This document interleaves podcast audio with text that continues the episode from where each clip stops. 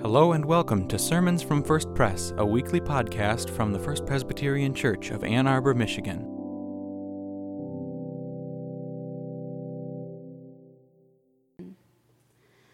A reading from the book of Psalm 130. I cry out to you from the depths, O Lord. My Lord, listen to my voice. Let your ears pay close attention to my request for mercy. If you kept track of sins, Lord, my Lord, who would stand a chance? But forgiveness is with you. That's why you are honored. I hope, Lord, my whole being hopes, and I wait for God's promise. My whole being waits for my Lord more than the night watch waits for morning. Yes, more than the night watch waits for morning. Israel, wait for the Lord because faithful love is with the Lord, because great redemption is with our God. He is the one who will redeem Israel from all its sin. This is the word of the Lord. Thanks be to God. The New Testament lesson for today comes from Paul's second letter to the church in Corinth, beginning with the 13th verse of chapter 4. Listen now for the word of God to us. Since we have the same spirit of faith as he had who wrote, I believed, and so I spoke. We too believe, and so we speak, knowing that he who raised the Lord Jesus will raise us also with Jesus and bring us with you into his presence. For it is all for your sake, so that as grace extends to more and more people, it may increase thanksgiving to the glory of God. So we do not lose heart. Though our outer nature is wasting away, our inner nature is being renewed every day. For this slight momentary affliction is preparing for us an eternal weight of glory beyond all comparison. Because we look not to the things that are seen, but to the things that are unseen. For the things that are seen are transient, but the things that are unseen are eternal. For we know that if the earthly tent we live in is destroyed, we have a building from God, a house not made with hands, eternal in the heavens. The grass withers, the flower fades, the word of our God endures forever. Let us pray. May the words of my mouth and the meditations of all of our hearts be acceptable in your sight, O Lord, our rock and our Redeemer. Amen. The morning of March 11th, 2011, I did my normal thing.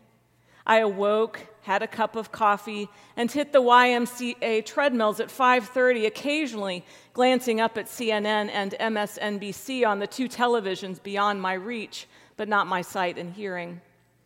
And there it was, the tsunami, that wave of water slowly powering over the urban landscape of Sendai City, Japan, engulfing every car, building, power plant, and human being.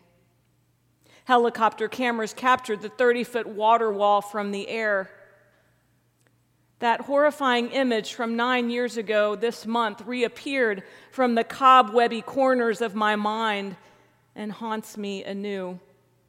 A surge of water relentlessly rolling, full of churning debris, passing over the land, bringing people to their knees, drowning a nation in despair.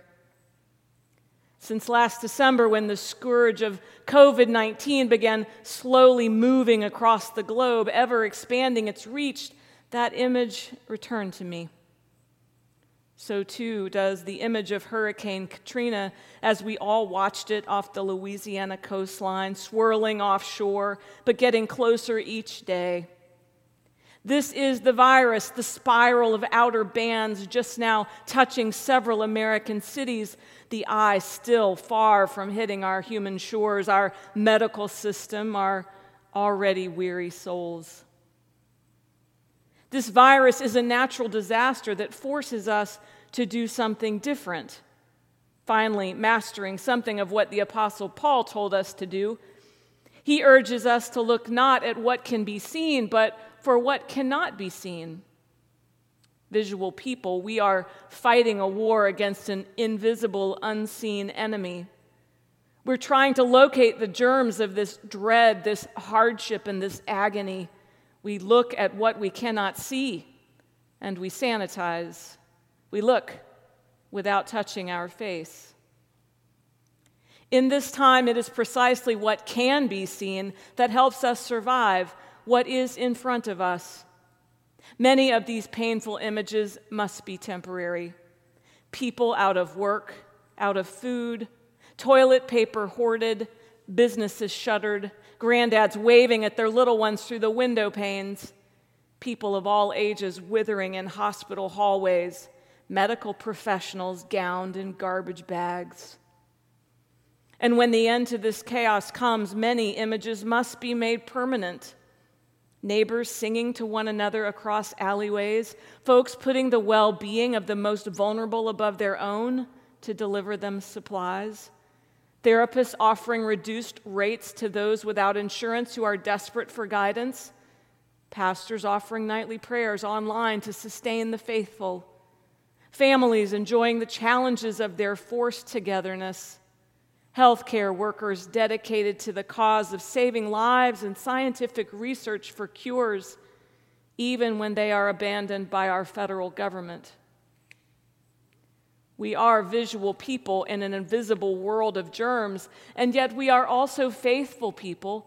And so we reach beyond Mother Nature to our Mother, Father, God hunting for stories in Scripture where our helplessness is no less real but mitigated by the sure presence of Jesus, places where, despite what we can't see and know, God is indisputably among us and for us. I hear a fresh word in the words God spoke to others in a time of great need. To the Israelites in exile in Babylon, God also gives us rich images. When you pass through the waters, I will be with you. When you walk through the fire, you will not be burned, since you are precious and honored in my sight, because I love you. I find myself in the Gospel's harrowing moment when Jesus and his disciples were all together out on the lake sharing a boat ride when an exhausted Jesus slept in the bow. In a dangerous storm, as waves roll over them, they nearly capsize and they surely panic. The shortest verse in the Bible might have been Jesus slept. When they woke him, he berated them for being people of little faith, but still he saved. Is our Lord in this boat of burden with us today, feeling our fear and despair? We pray for the Savior to wake up and put our way of life, our economy, our families, our church, our sanity back in order. Our prayers won't rouse a God who never slumbers nor sleeps, but perhaps in offering them, we might sleep a bit better ourselves. The scriptures Rick and Jay and now, and now I will preach from were chosen months ago, long before Corona was anything to us but a so so Mexican beer made slightly better with a lime. We might have altered them to fit our current predicament, maybe drawn from the laments of Jeremiah or the pathos of Job or even the apocalyptic texts from Revelation. But the musical selections and texts and themes were remarkably appropriate for this current moment. Our Lenten theme asks that poignant existential question why are we here? Now tilted on its axis to say, where is here? These two passages arrive here at the end of our first week of sheltering in place, the first week of a spike in deaths and unemployment claims so vertical it takes your breath away, the first oppressive week where you kept separating yourself from the fear, the, the one that comes with every sneeze and cough that you or someone you love has it. As Terry Gross said this week, this is a dark time for hypochondriacs. Why are we here? We are here because our spiritual hunger groans in isolation to be nourished by our togetherness. The psalmist is not isolated. She's on a pilgrimage, a journey to Jerusalem with others, but she writes and sings one of the most powerful laments in all of Scripture Out of the depths I cry. This is her prayer of despair, groaning out of the chaos of her human predicament. That depth, the Hebrew word, means all the pain, alienation, and depression that make us despair, the human, visceral pathos we are feeling right now. Crying to God out of those depths without minimizing her experience at all, still, she finds hope in the same God we worship, naming the one who is endlessly forgiving, redeeming, steadfast in love and loyalty to us, which in the Hebrew Bible is the closest thing to grace. She points to who God is. There is forgiveness, there is salvation, there is grace. So the psalmist will wait it out. We hear her pleading with us to do the same.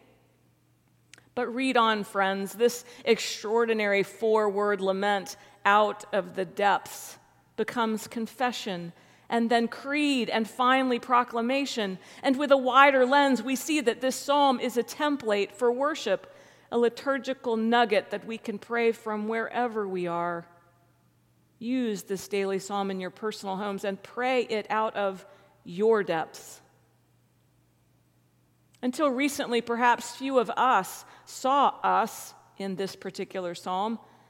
I can't remember anything that has created such complete disorientation and upheaval to our individual and collective lives, our religious lives, our local and national economy, the entire world's ability to function. Today, we pray from our depths like her while in motion. And no matter when we arrive at the place we need to be, we will move from this leg of the journey to new stages until, like the psalmist and every other human being, by grace do meet God face to face. While we are on the way, let us be guided by what never changes forgiveness, grace, salvation.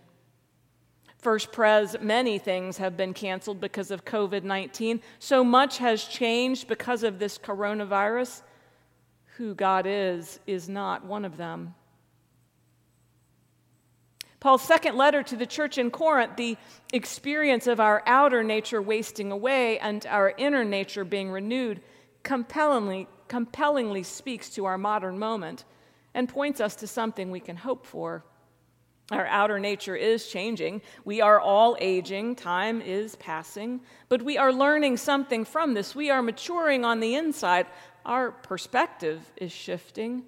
Our spiritual immunity strengthened. Perhaps you saw the article supposedly authored by Bill Gates on what coronavirus is teaching us.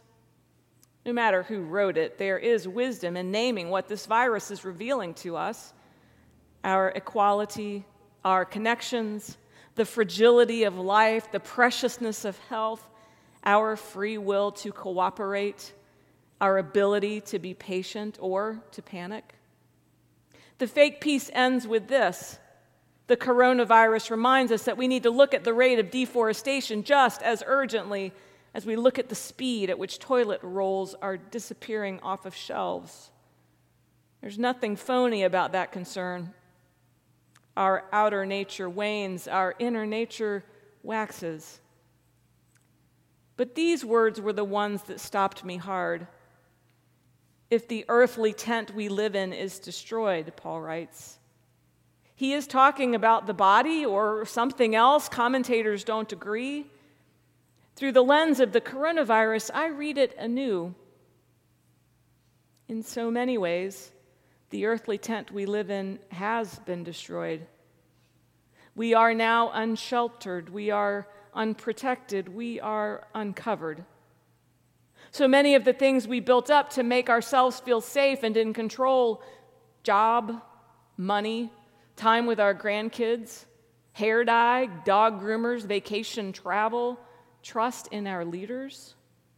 With this virus, they have changed here in this moment, with no earthly tent, we are completely vulnerable to all those feelings of panic and fear and anger and grief and confusion. Now we are all John Travolta's in the 1976 made for TV movie, The Boy in the Plastic Bubble. A man born without an immune system, forced all of his life to live inside plastic, bereft of human touch. When finally unable to take the agony of alienation, he walks across the boundary of his plastic pod, now at the mercy of all those germs, uncovered. Finally, if even for a few hours he gets all those things we human beings crave love, companionship, sex, compassion. The earthly tent kept him apart. He longed for more. Now we are all vulnerable, and without the tent, our human hands have spent our lives building for ourselves. We recognize our hunger for that which will make our lives ultimately meaningful. We are adapting our uncovered lives to find ways to make sure we all still get it. In so many ways, the earthly tent we American people have lived in so blithely, so indifferently, so self servingly has now been destroyed. Our invincibility, perceived as it was, is gone. Our self control and our mastery of the world is of little use. Our perceived invulnerability has been shattered. We are fragile, frail, and humbled by the invisible, and our ability to get help is compromised. COVID 19 has uncovered our truest selves as beings in a complex world. What are we learning just now naked and uncovered as we are.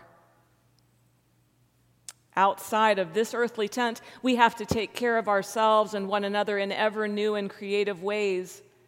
Never before has finding our connections to our source of all divine love in this world been more urgent. Never before has putting our lives right been more necessary. The antibodies of faith, hope, and love, we can protect our immunity to doubt and despair. That's how we survive the new uncertainty and vulnerability with which we live. After 9 11, church attendance spiked, you'll remember, and pastors urged us not to implode or disintegrate emotionally and spiritually as a people and a nation, but to become stronger through all the struggle.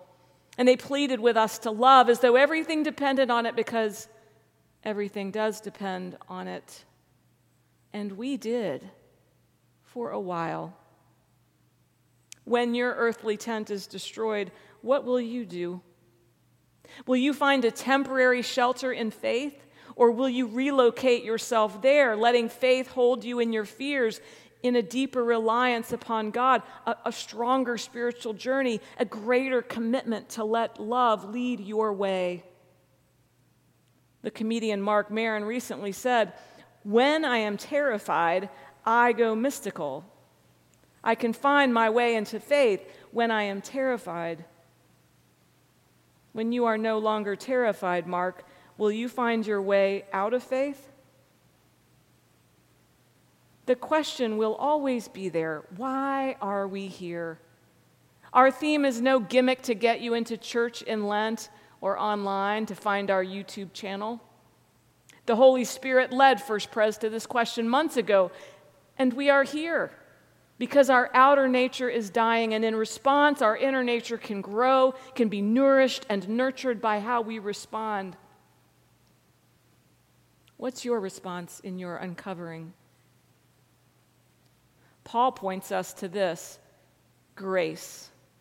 We are all grace to one another, you know, and we are grace as it extends more and more. We are grace going viral grace where God has given us, we must give each other unconditional, forgiving, steadfast love, the grace to follow the rules, the grace to be patient and wait, the grace to pray, the grace to be grateful even for moments of light in the midst of this darkness. Friends, out of these depths, great things can come. Out of these depths, we will grow and change and be transformed out of these depths, we will begin to see the ordinary as extraordinary. Out of these depths, we may be at the mercy of nature and science and the earth, but God's mercy does not die, and we live into our role as the true carriers of it. Out of the depths, we learn to reach outward and upward with compassion And out of these depths, we will in two short weeks proclaim Alleluia. Because Christ will rise on Easter morning. God will be with us in our homes and alive in our hearts, just as God always is. But now, in those depths, friends, cry in the face of sickness, weep in the face of death, wail in the face of torment and despair and touch those faces with your grace. Just do it from at least six feet apart. In the name of the Father, and of the Son, and of the Holy Spirit. Amen. Let us pray. God of steadfast love and faithfulness, we are humbled as we try to do what is right and to walk in your ways. Receive, we ask, our gifts and use them for your own good purposes in the church and in all creation. Living God, in this season of physical distancing and social solidarity, we often find ourselves at a loss of words to name the troubles we carry in our hearts. In this time of warming, we find that our anxieties, our concerns, our questions our worries and our boredoms bloom more vividly and fervently than ever. And out of the depths we cry, Why? How? From moment to moment, we move between centeredness and worry, between hope and fear. So we turn to you in prayer. Loving God, wherever we are, however we are listening, be with us here and now. Show us who we are and whose we are in this time and place. O eternal weight of glory, now more than ever we see up close what it means to be vulnerable in our society. We pray for those who are living with challenges we can only begin to imagine. We pray for those whose homes have not been a safe shelter for a long, long time. We pray for those with increased health concerns, suppressed immune systems, and chronic pain. We pray for those who in these days need chemotherapy, heart surgery, and organ transplants.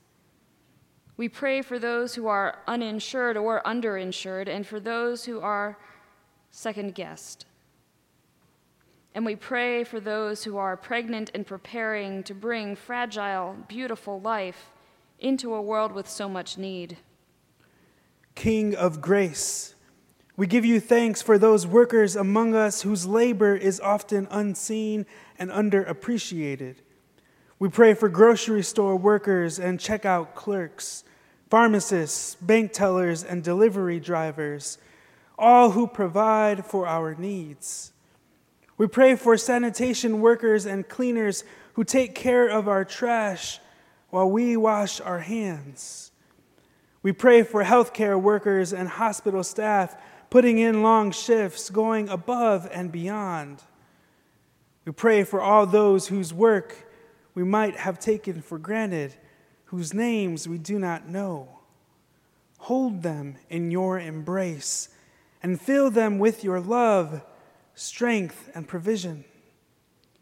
Shelter us, O Holy One, in whatever place we find ourselves, and bring us your peace, which surpasses all understanding. When we close our laptops and shut down our devices, when we finish yet another call on Zoom or FaceTime, when we just want to sit face to face with our friends and our loved ones who feel so very far away. Reveal your spirit to us again. Reveal your spirit who knits us and bonds us together across time and space. Reveal your spirit and make your spirit known to us so that we might again discover how in every groan and in every laugh, in every frustrated sigh, and in every weary tear, you are with us. We pray all of this confidence in the name of our Lord and Savior Jesus Christ, who taught us to pray Our Father, who art in heaven, hallowed be thy name. Thy kingdom come, thy will be done on earth as it is in heaven. Give us this day our daily bread, and forgive us our debts, as we forgive our debtors. And lead us not into temptation, but deliver us from evil. For thine is the kingdom, and the power, and the glory forever. Amen. Thanks for worshiping with us. For more information, visit us on the web at www.firstpresbyterian.org or send an email to info at firstpresbyterian.org. See you next week for another sermon from First Pres.